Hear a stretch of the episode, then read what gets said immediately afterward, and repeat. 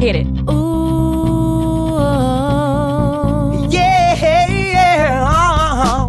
You're listening to Pod Me If You Can. This is Pod Me If You Can, Movie reviews by David and Lloyd. an Australian podcast on your favorite movies. Go to www.podmeifyoucan.com. Welcome to Pod Me If You Can. I'm David Farrell. And I'm Lloyd Hughes. Today's film is Arrival, starring Amy Adams and Jeremy Renner.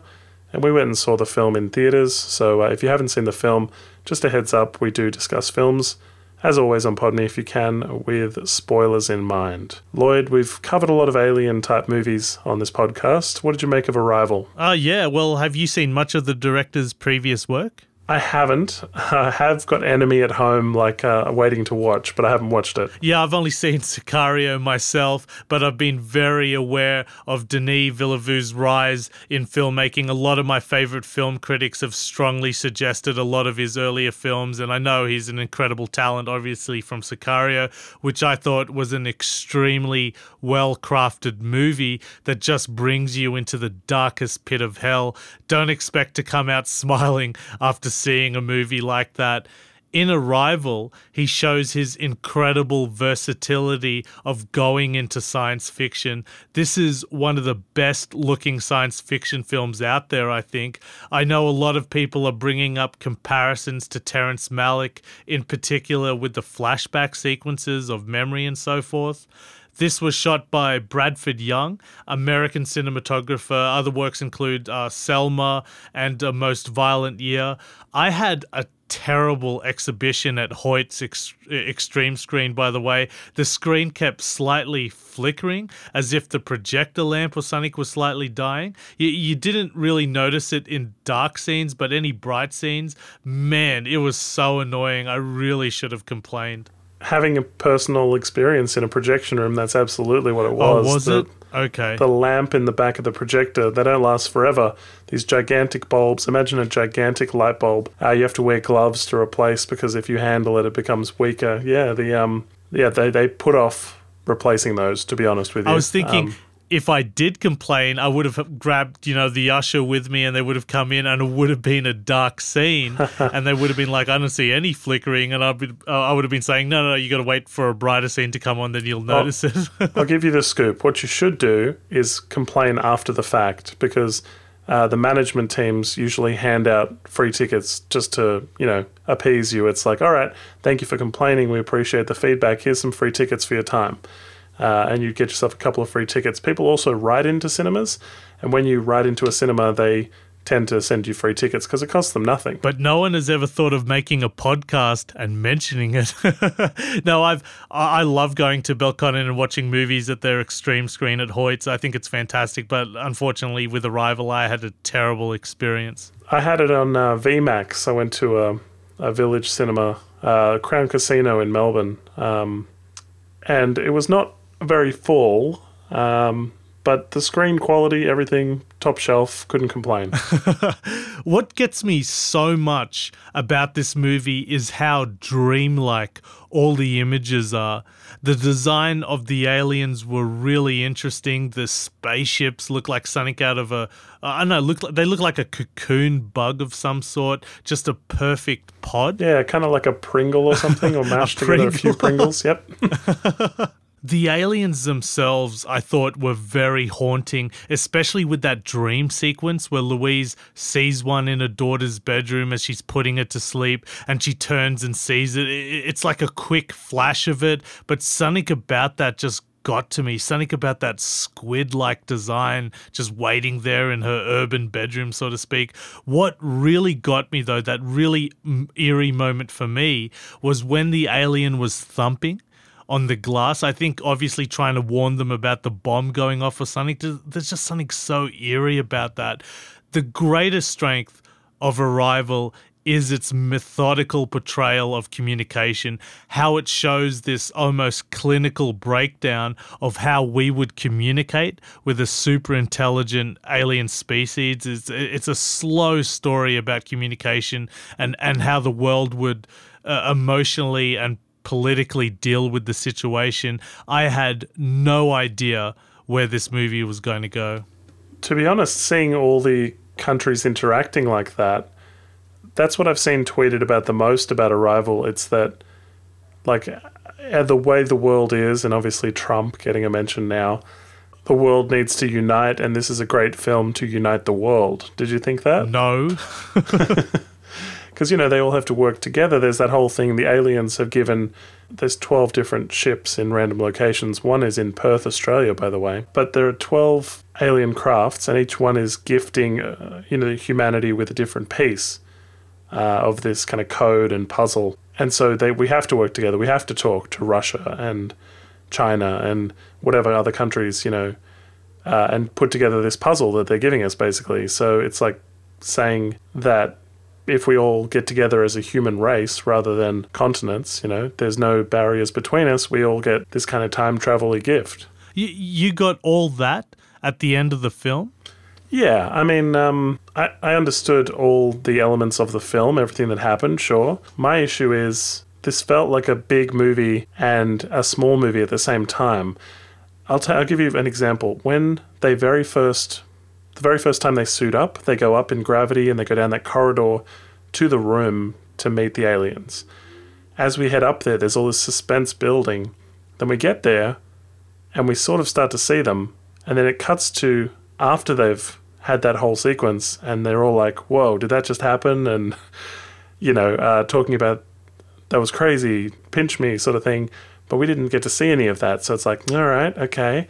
And I th- initially I was thinking, okay, there's a budget to this, and it's $47 million, which is probably pretty conservative. They did a lot with that. But as well, sometimes I felt like the scale, like we weren't seeing a lot of stuff. Um, yeah, uh, small scale as well as trying to be an epic movie. Um, yeah, well, I, I still got that epic scale. Maybe it was because of all the news broadcast.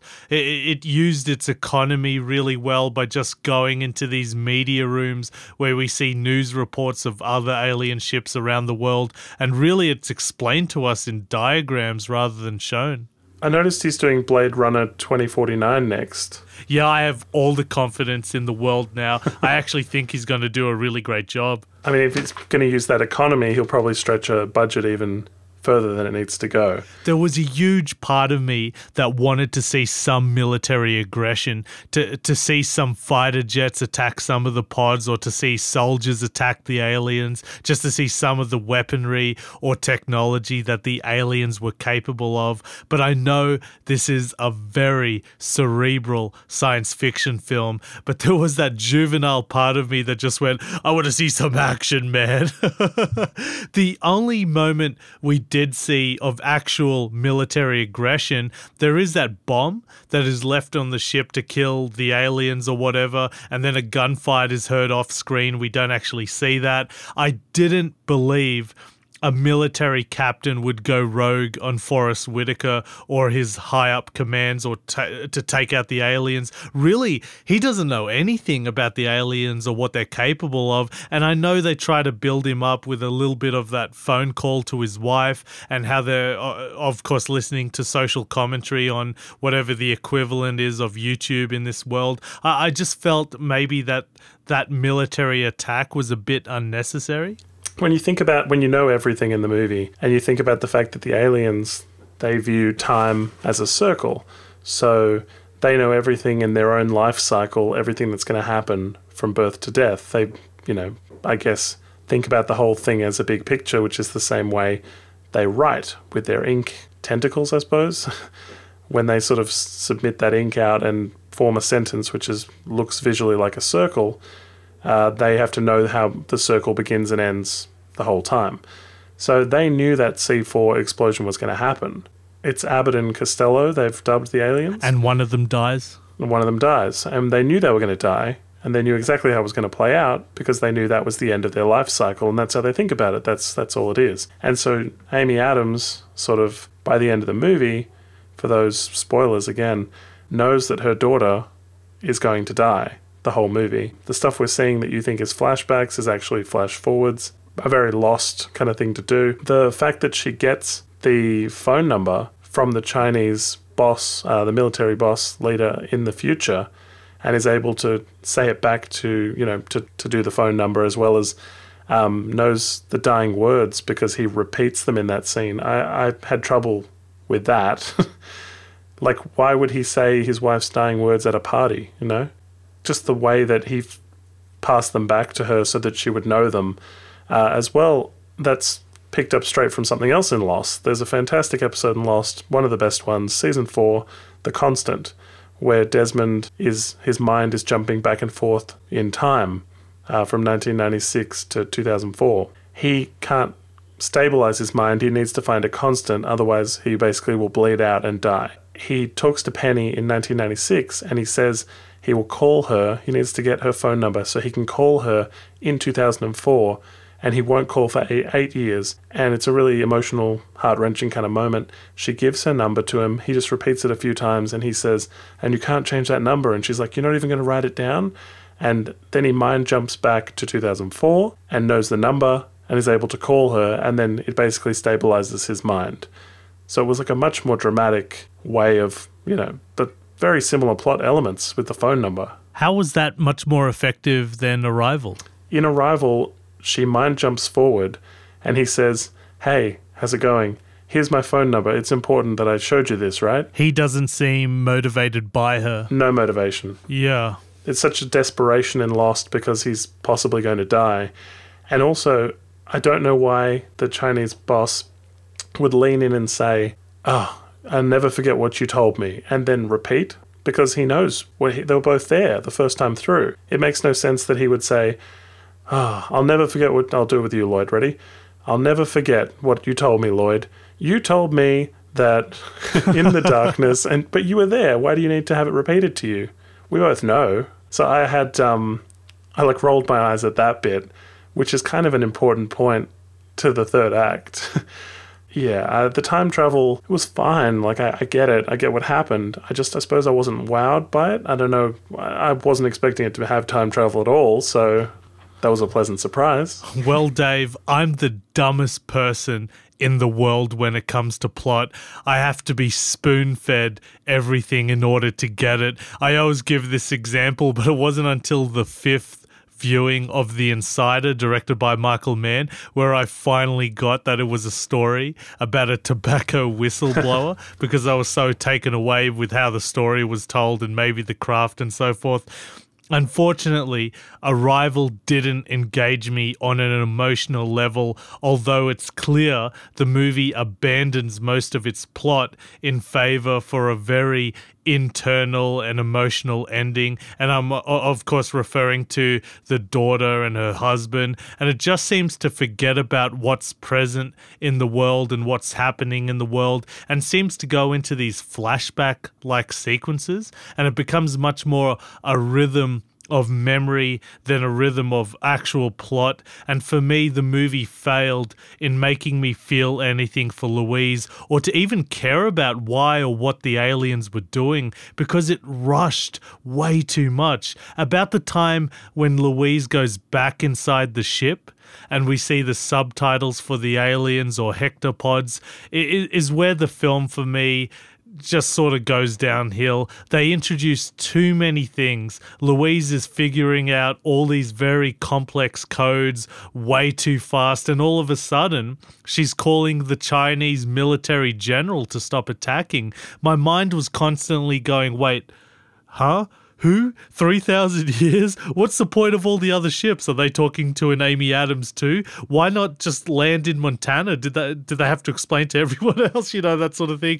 Uh, y- you'll have to explain to me some of the time travel moments. I did look it up on the net, hearing all these opinions and so forth. So the daughter dies of cancer. Yep. Seems like some kind of cancer, sure. Okay, I thought it might have been the disease that the aliens were fearing 3,000 years down the line. Something happens over the next 3,000 years that basically affects their uh, their lives, I suppose. We need to help the aliens. There's an implication that humanity will help the alien race. See, that was too brief and too big of a point to just briefly go over, you know what I mean? Obviously, it's a huge, important factor, and it's just quickly said in 3,000 years something is going to happen. And I was like, wait, go back. Why aren't you going back to that? you, you know what I mean? That was my mindset.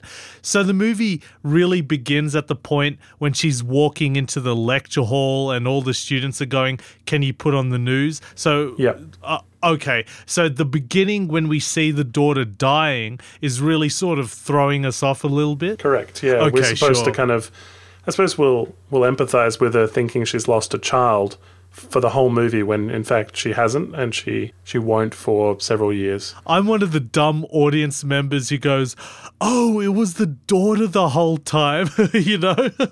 I kept wondering who the father was. And I wrote that down several times in my notes. And then when we knew that was all forward stuff, I went, okay, so Jeremy Renner is the father because there's no other male characters that she's bonding with. Uh, my problem was, though, they had no chemistry at all. I don't know if that was something to do with the fact that we were watching them solve puzzles together, but I just felt like, okay, there's nothing between them. And then, like, the final line of the movie, he says to her, You want to make a baby? And it was just like the least inviting kind of. wow. I realize at that point they're together and they've probably been together some time. But yeah, so uh, the the heptapods need humanity in the future. The heptapods, well, this is interesting because Abbott and Costello know that in their lifetime, part of what they do is they help out humanity and give them the pieces of this puzzle, and which leads to us learning about the heptapods. Uh, Amy Adams, Louise Banks plays, uh, sorry, writes a book which helps the human race learn more about them, understand their language. Then I suppose we become like allies with the heptapods in some way. The book is released with the secrets of time travel or the secrets of their language. The the book is released after her daughter's death. um, We're not really sure, are we? it's unclear. It, it they sort of implied that it would take a lifetime to learn it all. Right, but she's the genesis. She starts everything. Correct. Yeah, Yeah, okay, the right. book she writes helps human the human race like know the language of the heptapod so we can communicate. So then I don't know, maybe they come back in 3000 years and some people know the language and then we can help them with some issue. Uh, maybe there's something in our DNA or actually the daughter has to die. Louise's daughter Hannah has to die and she knows that and she's going to let it all play out why? that way. Why is that? I felt like it was something to do with the disease. Like through her death, they discover the cure to cancer or something like that. Whatever it is, it must be good for the human race and then the heptapods as well. Yeah, some people and critics were describing that they were just crying because of that. She, she makes the choice, yeah, I know what's going to happen. It's going to end in pain and misery, but I'm going to choose to do it because life is worth is worth that. And I'm just thinking about it now. There is some aggressive reactions, obviously from her husband, Jeremy Renner's character, leaving her, leaving Louise. And then there's a harsh reaction from a daughter saying, I hate you. And that's one of the last words uh, she says before she really goes downhill physically. And so maybe she does. Uh, it's explained to her that she knew she was going to get the disease, so there's probably something heavier than cancer. Yeah, it's possible. Um, it's kind of messed up to know when somebody will die and allow that to happen as well, especially when you're supposed to love that person or thing or whatever. I think the logical person in her and in me sort of, I guess, thought at some point everything dies. And this way, the daughter Hannah dying is good for the human race. And I can, she says at one point, I'll enjoy every moment up to that moment, you know, uh, for what it is, sort of thing. Like, I mean, you know, uh, some people have a child that that dies, uh, you know, straight away. Some people have a child that will die two or three or four years old. Like, she gets 12 years from this kid. So there is something of a life there. And sort of, I suppose, even knowing that your kid will be safe for 12 years would be a relief, knowing when they, you know, go out to play or whatever, that she sort of starts dreaming like a heptapod. So I guess she can see her own life cycle. So she knows in the end it's worth it, even though she can't explain that to, to Ian, her husband, that it's worth it in the end.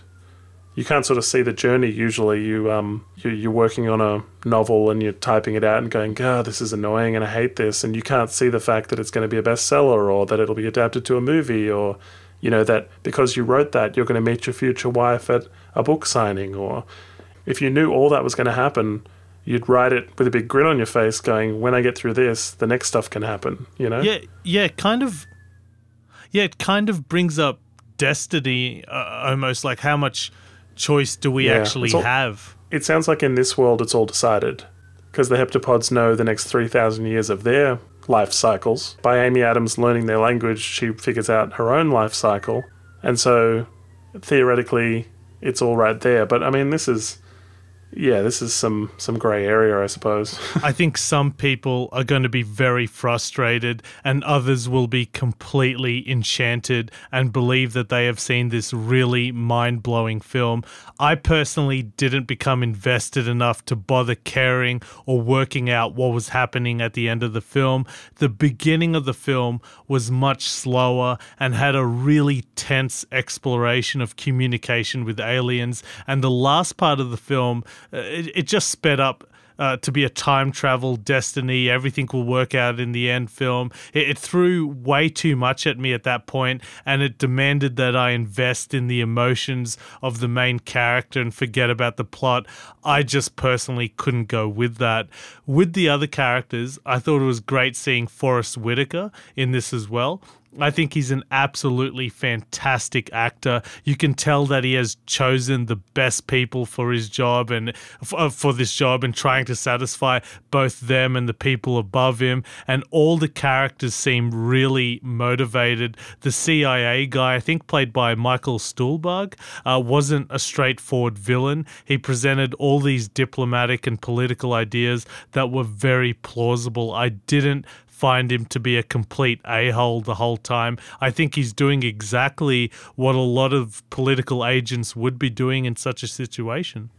I found Forest Whitaker incredibly two dimensional. His acting was fine, but as a character, all you know about him is he's in charge, he's a general.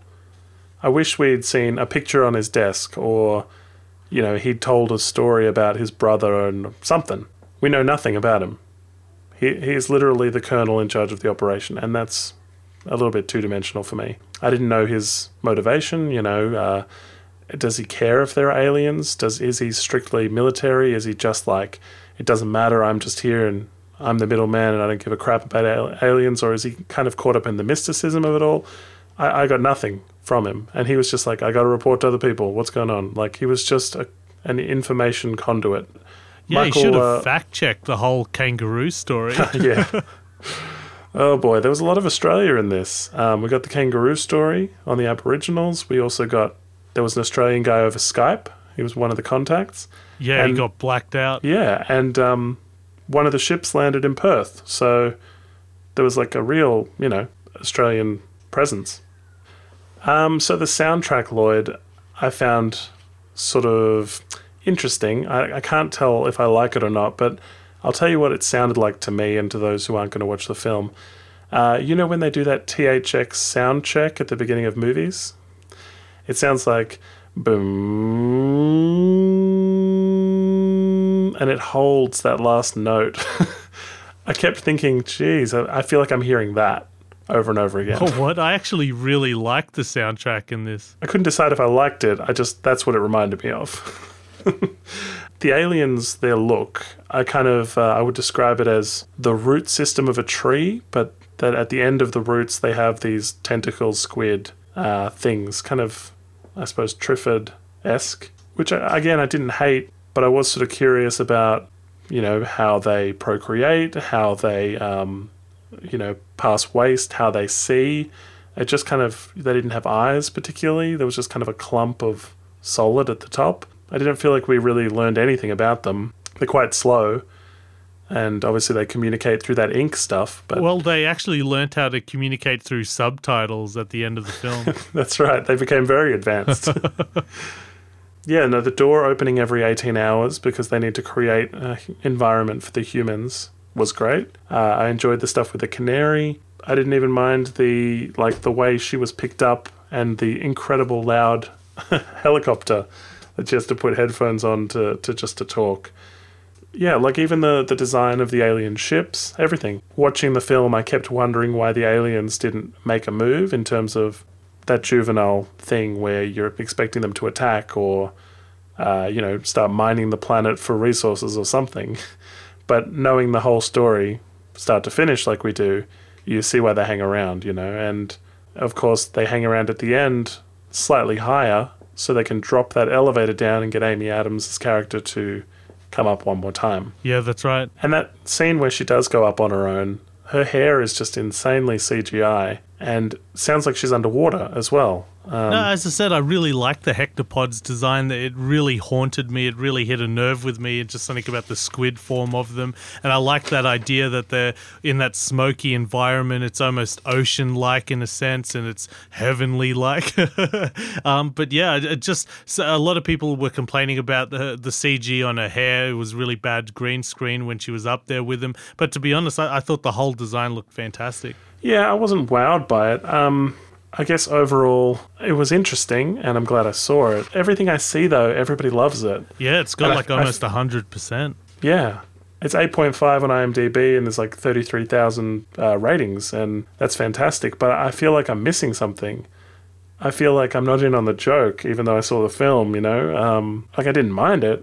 I just wasn't wowed. Yeah, yourself? No, I, I- think this is a very intelligent film, and I strongly advise everyone to go see it. I really liked a lot of this film, and I wish I would have preferred this film to be an all out essay on the communication of humans and aliens, which is what the majority of the film was, was this very slow, methodical, clinical breakdown of communicating with these higher beings, or if these aliens were to come down to Earth and try to talk to us. I enjoyed all of that. It's just the last part just threw too much at me, and it almost seemed like a parachute they were pulling. Oh, let's go time travel. You know, it's all, you know, it all works itself out in the end, so to speak. Uh, I just wish they'd kind of dropped that last part. I mean, obviously, I really enjoyed the uh, the app they made where they could just push in whatever they wanted to talk to the aliens. That was really cool. Yeah, that was awesome. and someone's going to do that when we really have that alien, you know, invasion. Yeah, Someone's going to work on that app. You can thank Apple for that. Yeah. I guess it's got a bit of kind of Terminator to it as well. There's something of a destiny there um, about Hannah's character. And Hannah's a palindrome, by the way, which is, means her name is the same forwards and backwards. So, like, her character has to die, and this has to happen in the same way, you know, John Connor becomes the leader of the, the human resistance. So, I mean, it's it's kind of an art house film. People are going to tell us what they think too. And uh, they're going to tell us at podmeifyoucan.com or uh, over Twitter. I'm guessing there's a lot of love out there for this movie, Lloyd. It feels that way based on all these ratings. And a lot of love for the director. And as you say, a lot of confidence now for Blade Runner 2049. Yeah, absolutely. Uh, my notes, the last thing I'll say is uh, a very long, long, drawn out ending montage is the, one of the last things I wrote. So I think by the end, I was just waiting for it to end. 156 minutes, uh, one hour 56 minutes rather. Maybe it was a bit long for me um, for what it was, but um, you know, like I said, I enjoyed it enough, and possibly second and third viewings of this, this would become a better movie Yeah. the one I was thinking that would be great to see is Nocturnal Animals. Uh, that's the other Amy Adams film that's out at the moment with Jake Gyllenhaal. So, do you know anything about that? No. The characters Jake Gyllenhaal and Amy Adams play, he wrote a book about her, or dedicated it to her, and it's sort of about their relationship. And we get to see parts of that book played out, and the characters from the book are played by Jake Gyllenhaal and Amy Adams. So they play characters both in the book and in real life. Tom Ford. Uh, it's getting lots of nice buzz, and um, we'll see what we can do about uh, getting it on this podcast at some point. It must be interesting for her as an actress to have two movies come out sort of the same week. Yeah, no, I think she's fantastic. She did a great job. Amy Adams is great. I think Jeremy Renner's great. I think there's enough of a ethnic diversity in this film. Like we commented on that in Doctor Strange, but you know they just happen to be the experts in their field here, and they both happen to be Caucasian, so that's not the end of the world. yeah, well, I, I just wanted to go on a bit of a tangent here and talk about Star Wars, if that's all right. No, no problems. I love Star Wars. Who doesn't love Star Wars? I mean, that's 100% on Rotten Tomatoes, isn't it? so recently, Lloyd, Mark Hamill posted a video of shaving his beard. As you know, uh, spoilers, guys, but at the end of Star Wars Episode 7, we do get to see Luke Skywalker, played by Mark Hamill. And now, Episode 8 is around the corner. I'm going to speculate with you, Lloyd, that I think Mark Hamill, Luke Skywalker, maybe he gets killed off In the in the next Star Wars you're talking about. in Episode 8. Yeah. Right. Because just the posting the video of shaving the beard, why would you post that video? It's kind of a release for him. It's like he's removing the character of Luke Skywalker. He's taking his face and changing it. In the video description, it said, haven't seen my uh, chin since May 2015 or something. So it took him a while to grow the beard, you know, for episode 7, I'm guessing. And then is he going to grow it again for episode 9? You know? Are, are they sh- Are they shooting? They finished shooting episode eight. Is that right? And they're in post. That's right. And so they must be done with him as a character as well. No reshoots required. No reason to keep the beard. Well, he could grow it for ep- by the time episode nine shoots. Surely. I mean, you reckon? Oh, I don't know. Well, Al's character in Home Improvement, that show, had a beard, and I never knew this. He never actually had a beard in uh, in actuality. They just um put it on in post in in makeup, sorry, uh, before shooting.